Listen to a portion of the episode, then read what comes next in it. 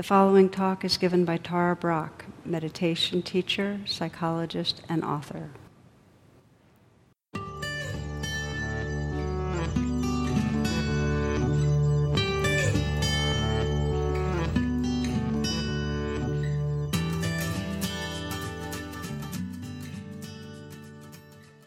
Last week I began uh, sketching out a, a talk that I thought I'd offer uh, tonight, and I had to completely trash it because it wasn't in the flow of my life, and that happens.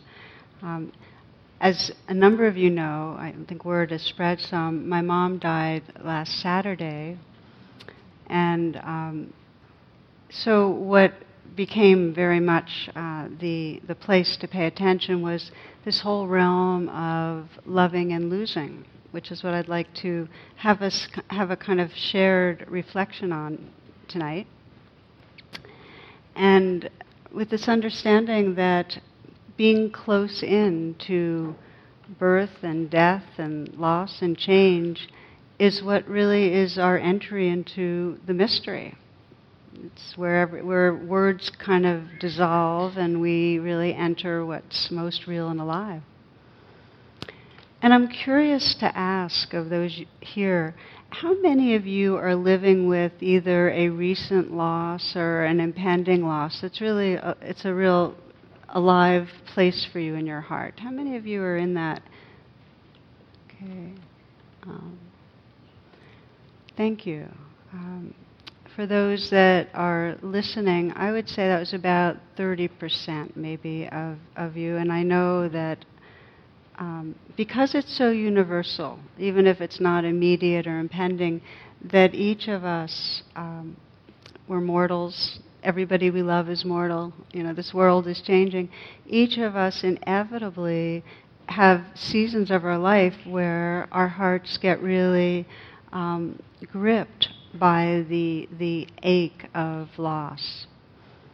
And I shared, uh, I've been pretty public actually with this, and I had a lot of people, I invited comments on Facebook, and the sharings, uh, whether it was losing a child or a best friend or a parent, Alzheimer's, the sharings, uh, the depth of collective wisdom, because I really said, what, what have you been discovering in this world of loving and losing? That was kind of the question. So as I explore tonight, I'll be drawing on, on both the spirit of a, a lot of the themes that came up for other people, and a few directly I'll read for you. But the real, the real place of our attention is that how we relate to impermanence and loss, to the inevitability of loss, really shapes our capacity to live and love fully. How we relate to impermanence and loss, when it is what arises in our life, directly affects our capacity to love. I'd like to, in a way, um, let us the kind of organizing of this uh, of this reflection be around Mary Oliver's poem, In Blackwater Woods. It's a poem I've loved for a very long time. She writes this. Every year, everything I have ever learned in my lifetime leads back to this, the fires and the black river of loss, whose other side is salvation, whose meaning none of us will ever know. To live in this world, you must be able to do three things: to love what is mortal, to hold it against your bones, knowing your own life depends on it, and when the time comes to let it go, to let it go. To live in this world, you must be able to do three things: to love what is mortal, to hold it against your bones, knowing your own life depends on it, and when the time comes to let it go, to let it go.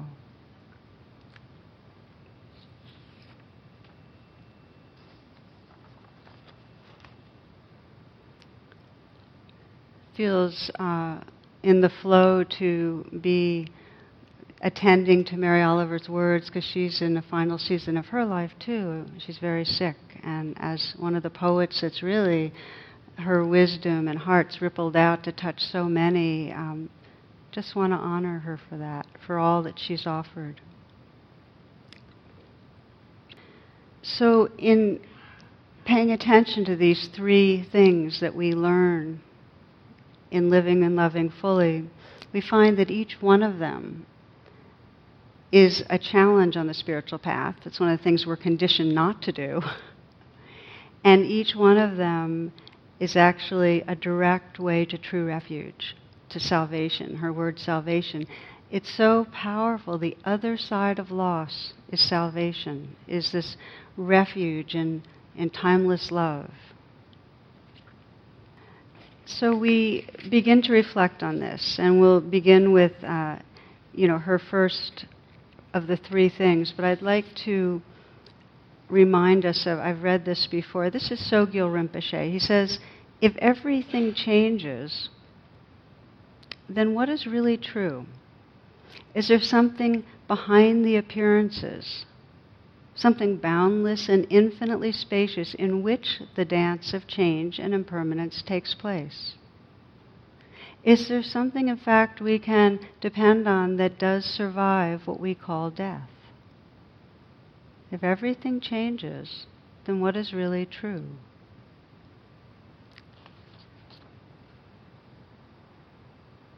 So this is an inquiry in the background. This is the inquiry that says, well, there's loss. This living, changing, temporal world, these mortal beings, there's loss. It's inevitable.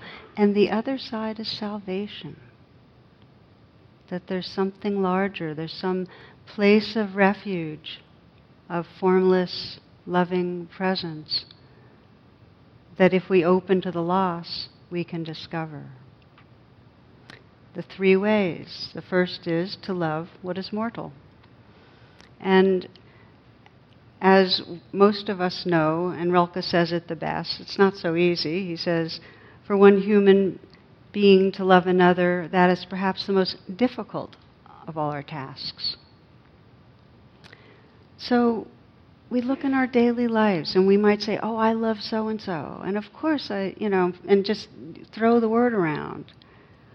And yet how many moments are we living in that heart space that's tender and open and truly um, knowing that beingness that we're loving, really sensing that being and unconditionally um, being with, with our heart space.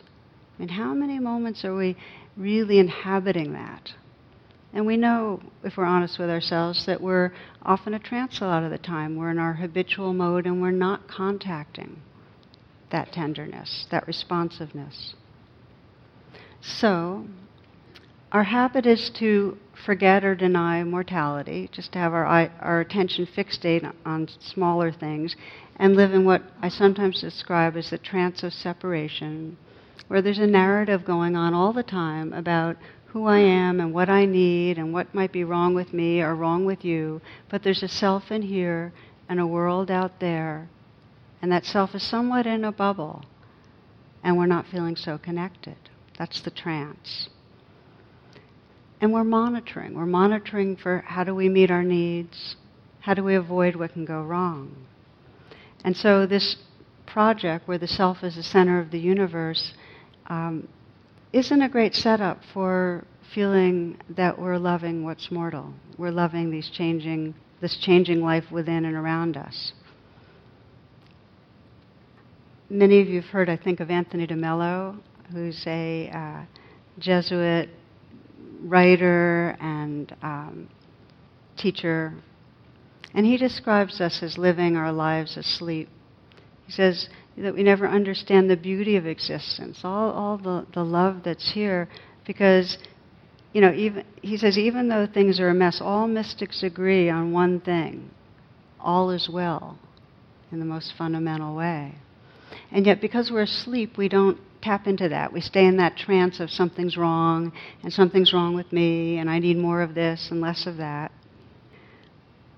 He's described this when he, after the teaching about we're walking through life asleep, he said, This year on Spanish television, I heard this story about a gentleman who knocks on his son's door.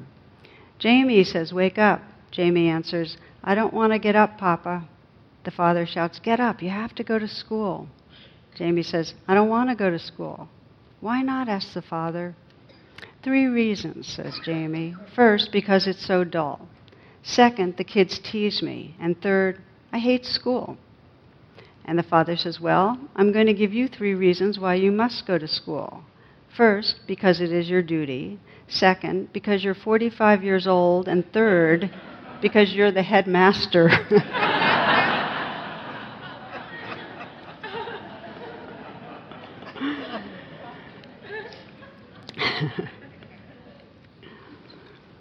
So we avoid the rawness of impermanence, of loss, by living in these dreams and trying to navigate and control things. And we actually do it in two ways. In one way, that we really avoid being honest with loss until we get kind of slammed usually, is that we're kind of on a project of grabbing pleasures wherever we can. It's like Thoreau says, we go fishing not real, not realizing that it's not fish that we're after, and we spend our whole lives doing it.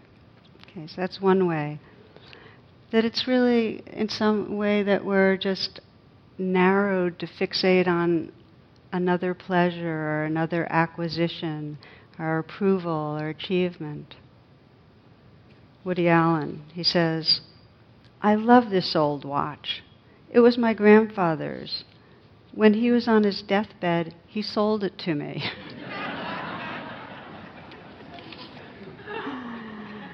So one, we avoid the vulnerability, keep on acquiring and owning. And then the second way, of course, that we avoid the vulnerability of loss is that we um, are aggressive.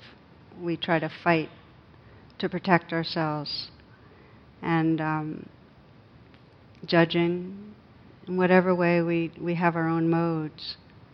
I saw a little uh, cartoon in, that took place in a video store of a husband and a wife, and she's standing there with her arms crossed, and he's saying what he what she's told him to say. And he says to the uh, clerk, do you have anything where the hero talks about his feelings while blowing stuff up? You know, they're saying that when, when women are depressed, they eat or shop, and when men are depressed, they attack another country. So, so our death denial and our strategies not to face uh, loss actually cause trouble. You know, they have us in a, as a society consuming and accumulating more and more and destroying the earth. And so we play it out either by acquisition or, as I mentioned, by aggression, rather than being with the fear that's here, being with the pain. So this is blocking the loving.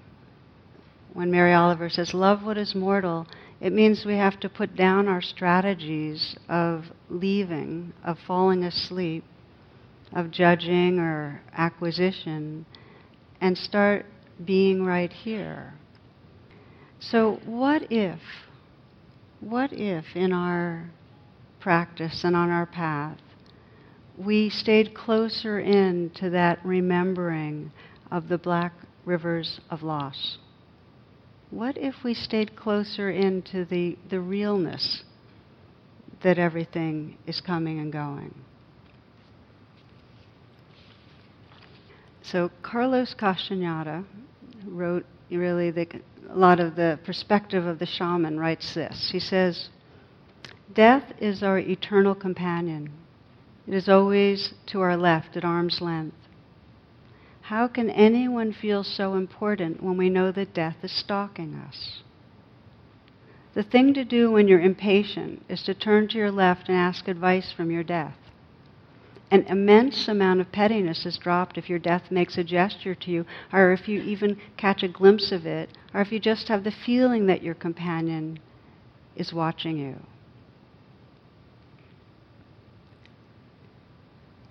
It's the value of remembering our own mortality, the fragility, the fleetingness, the fact that others are going to die. The value, in a way, he describes two elements of it. I love that, that phrase, that immense amount of pettiness is dropped if, you're, if death makes a gesture. But we know it's true. We know the moment we really face, we're with somebody and we really get, oh, we might not see this person much more. I mean, we're not going to get into our little narratives of blame or disappointment in those moments. They just fall away, right? So that's one piece, is that we kind of drop the pettiness, the um, habitual narratives that have to do with either aggression and judgment or wanting something from a person. We, things drop away. The big thing that drops away when we get real about our vulnerability is self-importance. The sense of the self as the center of the universe, the sense of how we should be and how other people are viewing it, we'd get less fixated on self.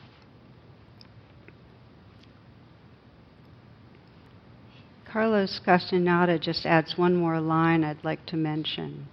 He says, as long as you feel that you are the most important thing in the world, you cannot really appreciate the world around you. You're like a horse with blinders. All you can see is yourself apart from everything else.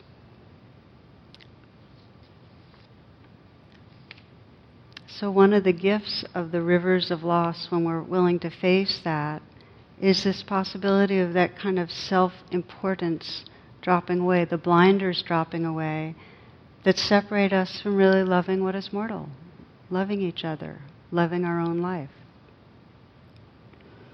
So what we see when we remember impermanence is that it is fleeting and it's precious. And we've heard this infinite times, that when we really get that it's passing, we cherish it. We fall in love. And the expressions of it are a, a kind of sensing the goodness that's flowing through things, sensing the beauty that's here. And it comes out as appreciation usually, as gratitude, as thankfulness. Anthony de Mello again. He says, anytime you are with anyone or think of anyone, you must say to yourself, I am dying and this person too is dying. I am dying and this person also is dying. Attempting, as you're doing this, to experience the truth of the words you're saying. If every one of you agrees to practice this, bitterness will die out, harmony will arise. So it's a truth. Thich Nhat Hanh described it too. He says, you know, in that hug that I've often described, to reflect, I'm going to die, and you're going to die. And we have just these moments together. And if we really let that register, oh my God, those moments are, we're in love. We're cherishing. To love what is mortal. This is the first of, of what um, Mary Oliver recommends, to let those blinders of self kind of fall away. And part of why I chose to, to really focus on the poem is because my mom has taught me so much about that quality of thankfulness. Um, I've rarely run into somebody that, uh, she was always grateful, you know, but boy, as, she, as it became very clear, there was no recovering. There's some way that her, some of the personality that was more thick kind of got more transparent, and that thankfulness was just shining through. So when uh, Betsy and Darshan got her a bird feeder, and she just, she was just so... every bird that would appear, and it could be the same one over and over again. Each time it was like, oh, you know. Now, now dementia can play in a bit with repeating, you know, like, oh my gosh, can you see that bird? But the wonder and the appreciation, so beautiful. We took her for, um, within a week we, of her death, we took her for a last trip to the um, river. And the only way we could do it is if Jonathan literally carried her to get her into the car. And uh, we drove in her. She has a eighteen-year-old cabrio. That's this, it's Cinnabar, this kind of um, orangey cabrio convertible. And she got to ride in it for the last time. She loved convertibles. And she and she got and her her um, thankfulness had a childlike quality. It was like, wee, you know, this is so fun, you know. And she was, and then we down at the river, and she was. Uh, the radiance of the sycamores, and she was transfixed by that, or just seeing the geese. It didn't matter. So I don't want to romanticize, because thankfulness is really natural, and it comes out, this appreciation, when we sense the fleetingness. And what also can come out is an immense amount of fear and holding, and there can be pain, and we have a conditioning in us to to think that something's wrong, and that can take over. It's not so easy many times as we really come close to the truth of mortality. One friend of mine described being with her father as he was dying, and for her, she was living with this ache of the unresolved hurts that he had judged her so much. It was very hard to just drop it, even as she was he was getting closer to dying. And so part of her practice was she would actually imagine him gone. She would she would see him and just imagine, kind of almost like vanishing, the, the, the image of his body and him being there. And as she did that, she sensed kind of the reality that he really was going to be gone, and he became more transparent. She could start sensing how he also was wounded, but even beyond that, just the goodness inside, that underneath the ways he expressed his woundedness, a, a deep generosity, a real caring, a lot of creativity. Um, she said it was so precious that she had paused to sense the realness of him being gone, both the form and the formless, to see that spirit shining through. So we'll take a moment. We'll just do a, a brief reflection right now.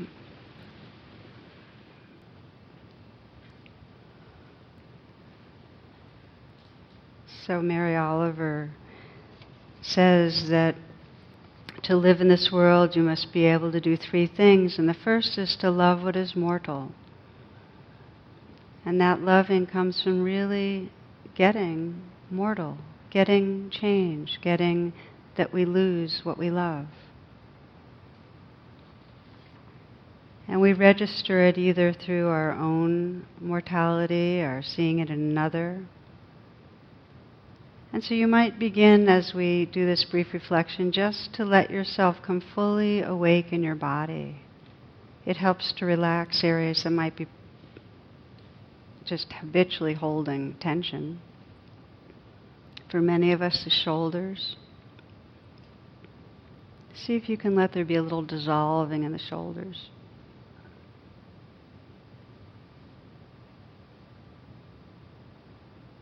Let the hands be soft, and the belly soft.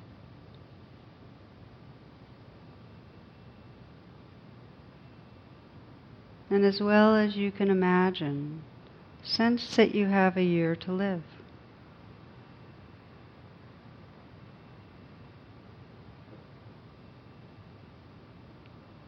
And just sense what would most matter, knowing that you had a year to live. What would you want to do? What would you want to experience? In the most deep way, what really would matter?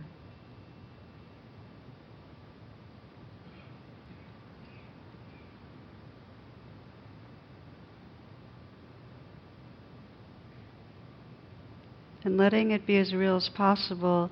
If you had a month to live,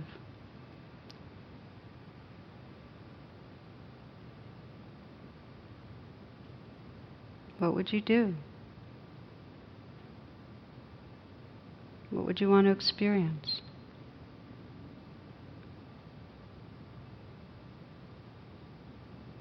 What would most matter?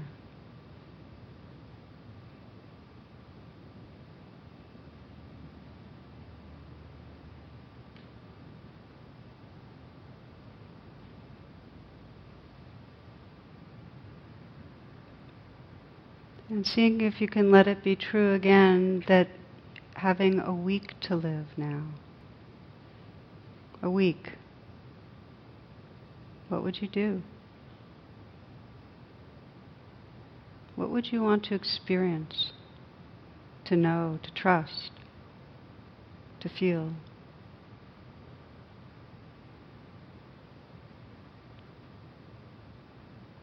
What would most matter?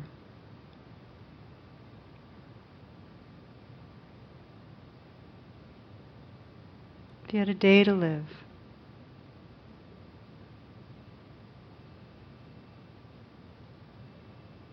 what would you do?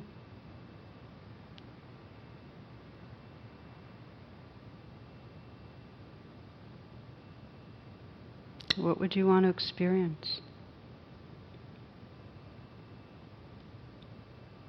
And what would most matter?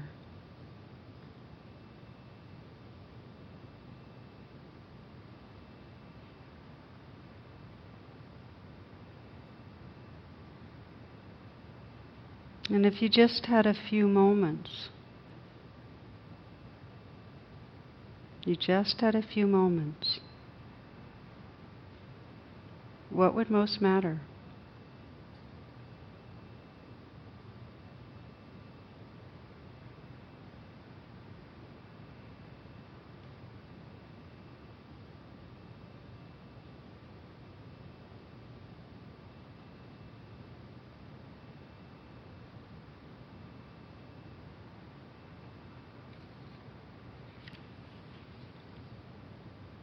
Taking a few breaths and sensing your intention to let death be an advisor, to bring you back home to what most matters, to awaken our hearts so that we can step out of that trance and truly love what is mortal, love this changing life.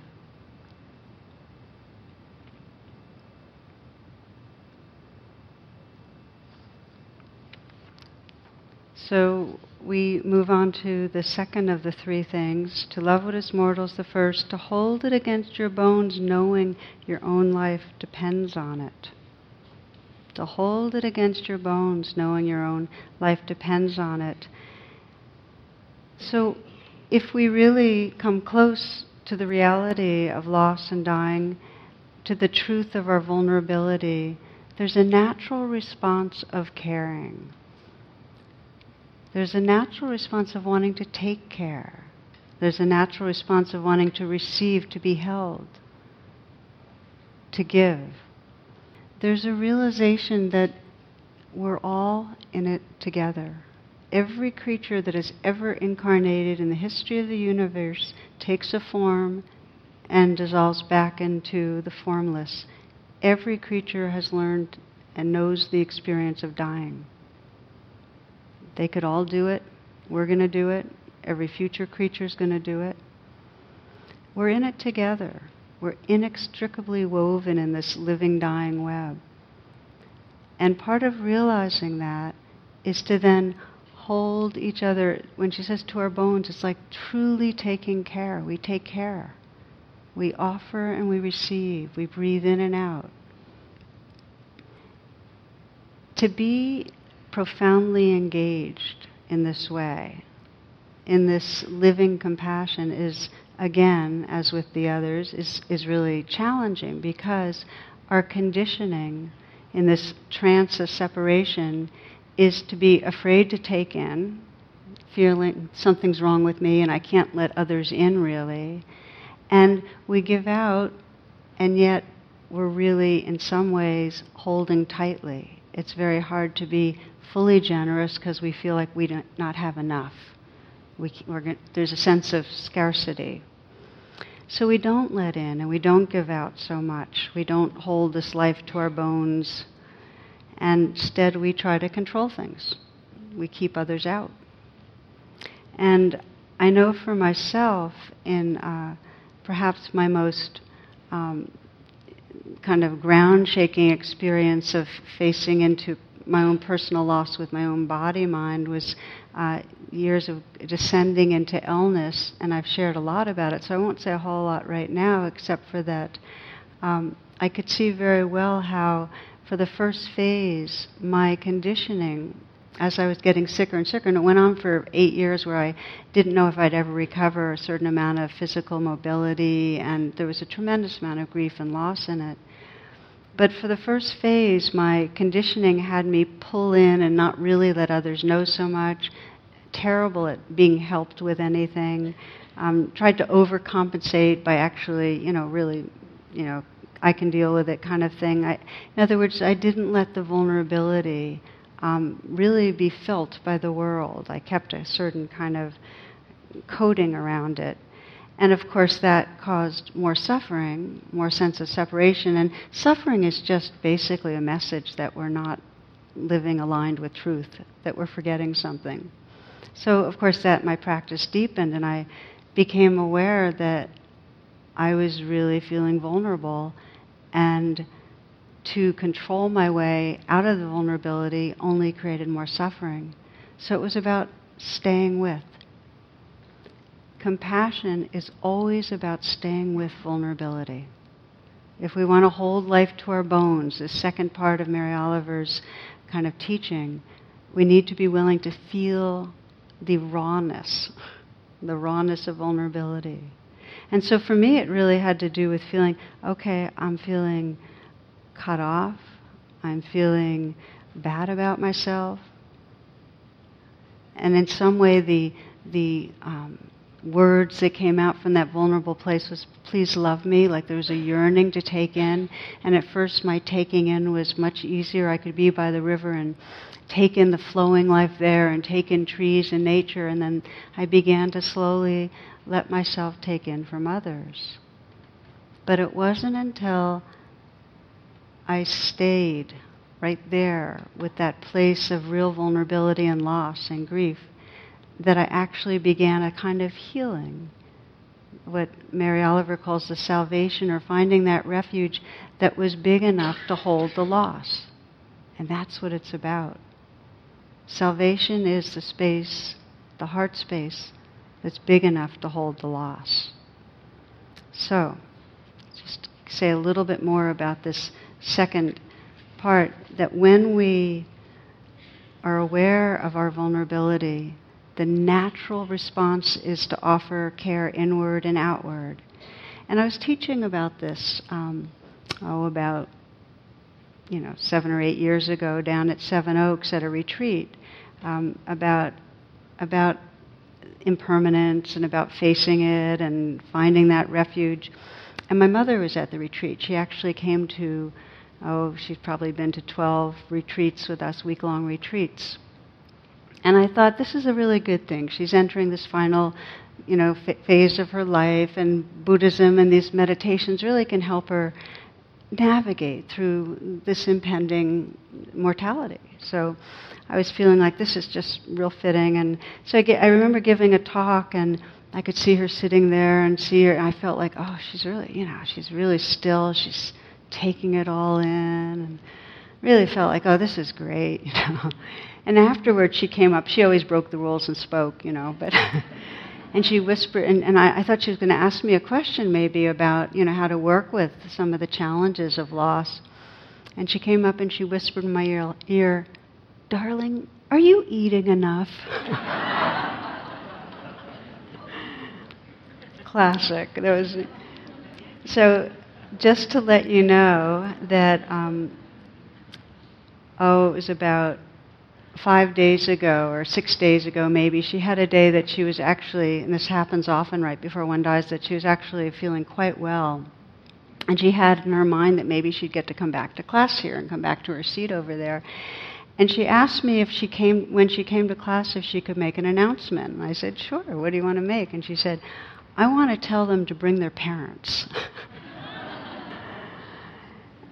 And for her, it was like, you know, she was the only one in her eighties. Now and then somebody in their eighties come. But she was more on the elder side, and she felt like it's so, it makes such a difference when we get older to have this refuge of knowing how to get quiet and how to find a space that's big enough for what's going on. So since she couldn't make the announcement, I'm making it for her.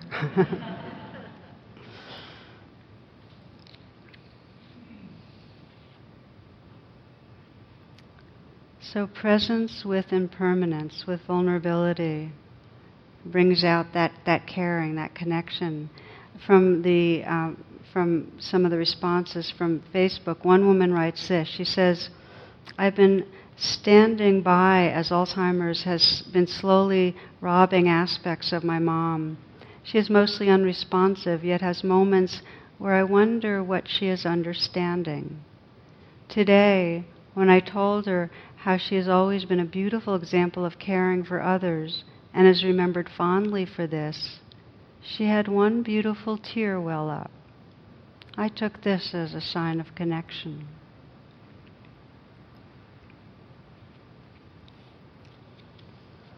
To live in this world fully, to really be who we are, we must hold it to our bones, fully engage in this giving, in this receiving. So that's the second, fully engaged. The third, she writes, "And then when the time comes to let it go, to let it go." This is the last part of our reflection tonight. Suzuki Roshi, Zen master, writes this. He says, "Renunciation is not giving up the things of the world, but accepting that they go away." We don't have to let go as in, like, it's not like that. It's more like just opening in an honest way to the reality that things come and go, facing that, being with that. Some of you might know that uh, on Saturday, Peter Matthiessen died. He was the author of Snow Leopard and a number of other books. Wonderful man. And so I thought maybe I'd share with you um, his teaching about this letting it go. Um, in the Snow Leopard, he was visiting a lama who had crippling arthritis and lived in a really isolated uh, section of Tibet. And he was wondering in his mind, how does it feel for this lama knowing that he's so crippled he'll never leave where this region again. He's he's stuck there for the rest of his life. And so he uh, asked his translator to ask that question. What was it like for him to know that, that he was never going to leave? So the question was asked, and here's what Peter Matthiessen writes. "And this holy man of great directness and simplicity, big white teeth shining, laughs out loud in an infectious way at the question, indicating his twisted legs without a trace of self-pity or bitterness, as if they belonged to all of us. He casts his arms wide to the sky and the snow mountains, the high sun, and dancing sheep, and cries, 'Of course I am happy. It's wonderful. Especially when I don't have any choice.' You understand, right? Isn't that great, that line? Of course I'm happy. It's wonderful, especially when I have no choice." Matthiessen goes on to write that he feels as though he's been struck in the chest with the power of this wholehearted acceptance. What freedom! To choose what's here, to truly agree. Remember again, uh, Anthony de Mello, he describes it as wholehearted cooperation with the inevitable. It's a great line, yeah. So our habitual way, again, our conditioning, and this is just part of our nervous system, is rather than face and open to, up to and accept and celebrate what's difficult, it's to contract and to judge and to end up in that contraction feeling more lonely and more separate. So this is this third teaching, when it's time to let it go, to let it go, is really um, deconditioning that clinging, deconditioning that the, all the different ways we, we're trying to control things.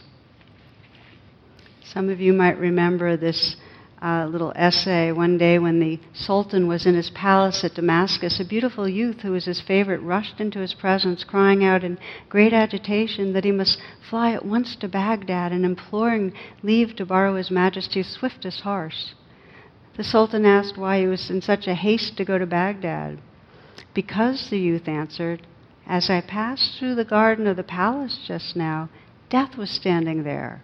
And when he saw me, he stretched out his arms as if to threaten me, and I must lose no time in escaping from him. The young man was given leave to take the Sultan's horse and fly. And when he was gone, the Sultan went down indignantly into the garden and found Death still there. How dare you make threatening gestures at my favorite? He cried. But Death, astonished, answered, I assure your majesty I did not threaten him. I only threw up my arms in surprise at seeing him here, because I have a tryst with him tonight in Baghdad.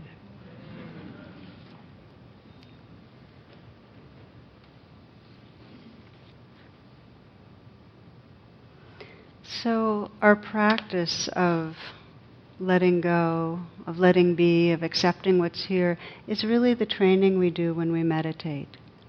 Every single time we agree to pause and deepen our attention, we're beginning to practice this very deep quality of willingness to be here.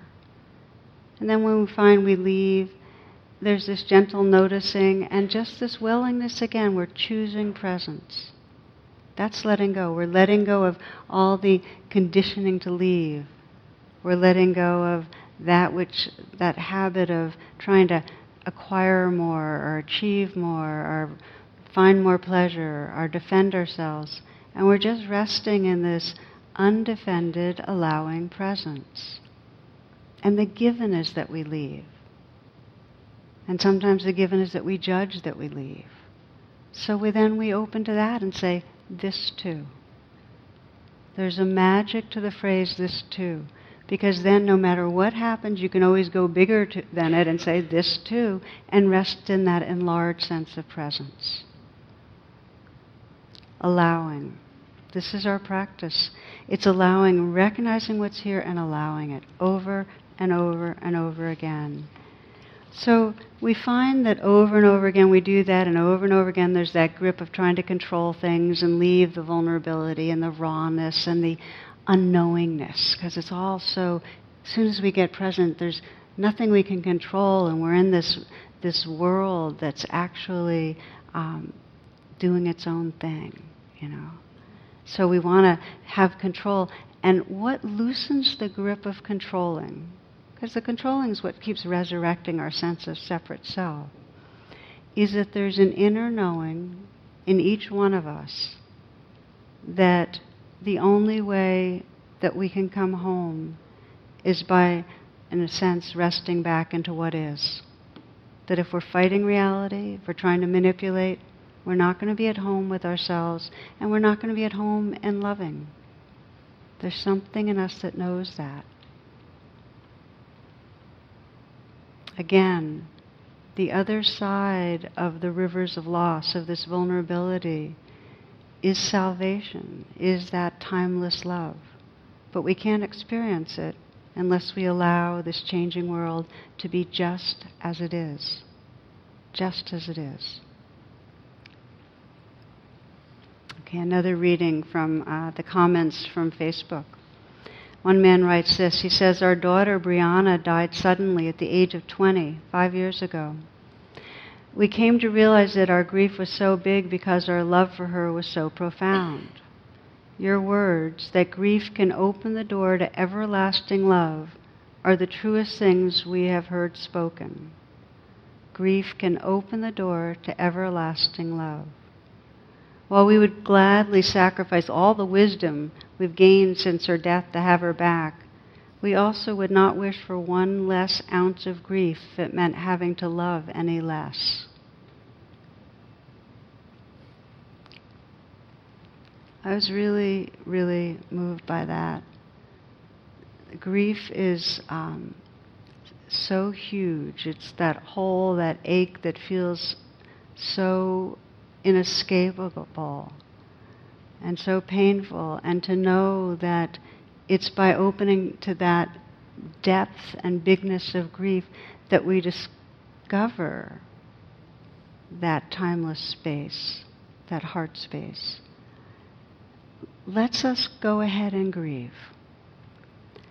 And for each of us, mourning is absolutely necessary. We need to mourn what we lose. We need to let ourselves feel that, because embedded in that mourning is the loving. I share that and say that, and we there's a, a beautiful description by Eckhart Tolle. He says that death and loss, that they tear a hole into our hearts, but it's through this painful, gaping hole that the winds of grace can pass. So beautiful.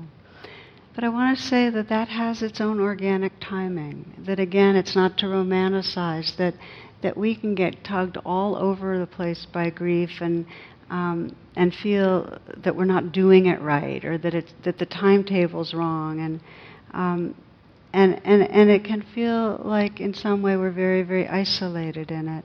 So it's to be very patient with all the different ways that it emerges. Again, a reading from one of the sharings. And this man, a elderly, like in his seventies, psychologist. Recently I've gone through an ordeal like yours, and I confess that it's been and still is too hard to me accepting my dear son's departure. I am very grateful for your sharing this sorrow. Your expression, earthly self, has meant a lot to me. It means an implicit affirmation that our dear ones stay alive somewhere. I must believe that indeed we haven't lost them.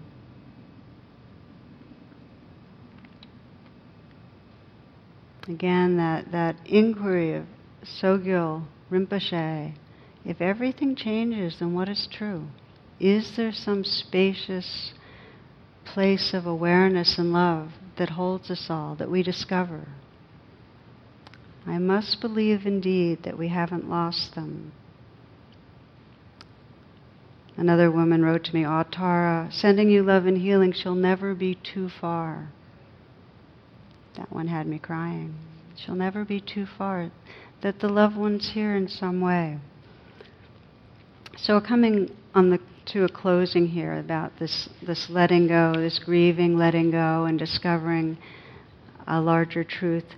And I'd like to share with you the poem that's probably influenced me the most about grieving. And this is uh, John O'Donohue, and the title is For Grief.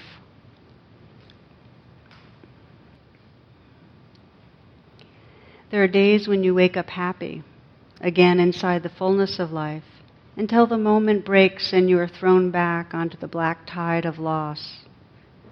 Days when you have your heart back, you're able to function well, until in the middle of work or encounter, suddenly with no warning, you're ambushed by grief. It becomes hard to trust yourself.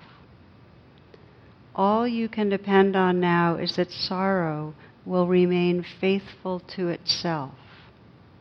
That sorrow will remain faithful to itself. More than you, it knows its way and will find the right time to pull and pull the rope of grief until that coiled hill of tears has reduced to its last drop. Gradually, you will learn acquaintance with the invisible form of your departed. And when the work of grief is done, the wound of loss will heal, and you will have learned to wean your eyes from that gap in the air and be able to enter the hearth in your soul where your loved one has awaited your return all the time.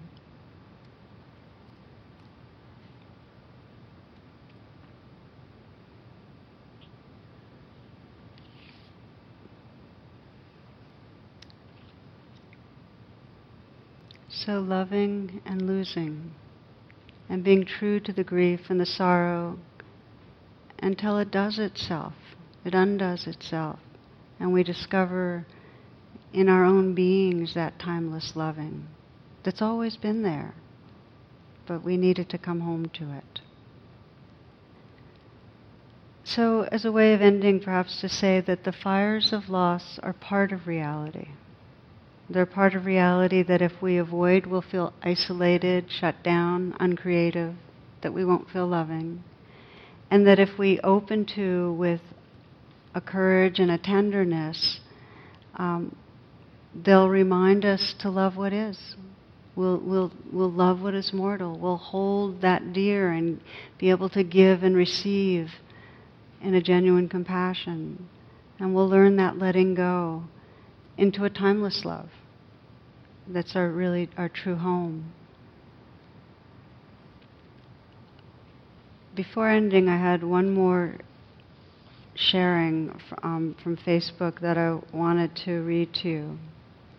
She said, I don't know you, but us Native American Indian women have a full moon ceremony where we honor all those women who have walked on Mother Earth before us. So from this point forward, look up to Mother Moon when she's full and be with your mother as she continues to watch over you here. Much love to you as my mother crossed over twelve years ago. That's many moons of comfort. Let's sit together for a few moments.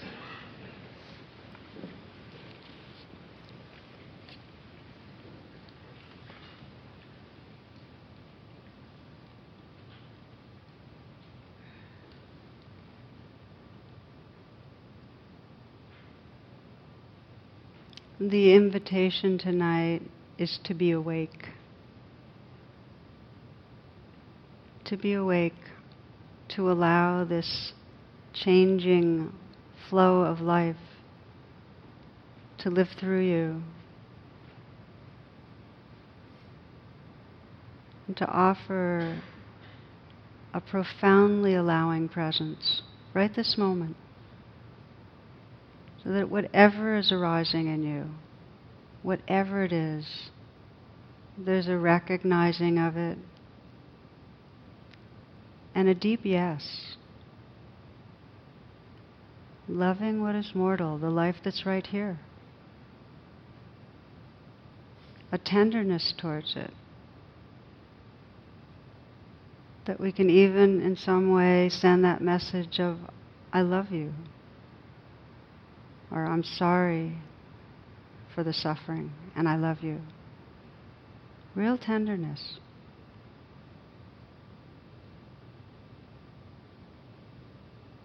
And the letting go that really allows this life to be just as it is.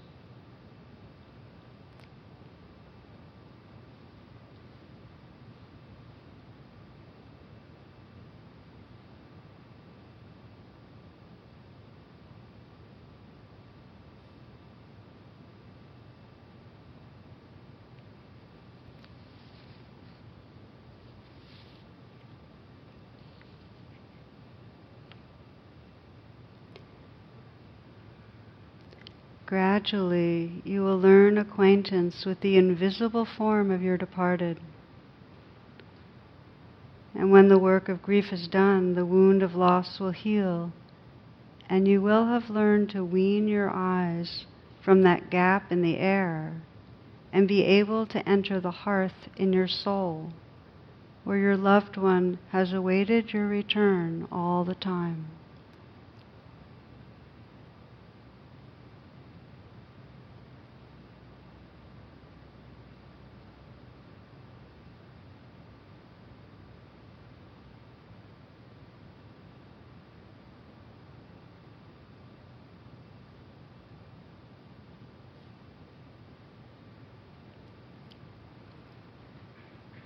Namaste and blessings.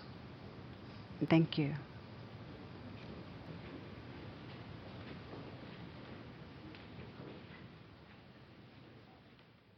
The teaching you have received has been freely offered. If you'd like to make a donation, learn more about my schedule or programs offered by the Insight Meditation Community of Washington, please visit tara brach dot com and our I M C W dot org.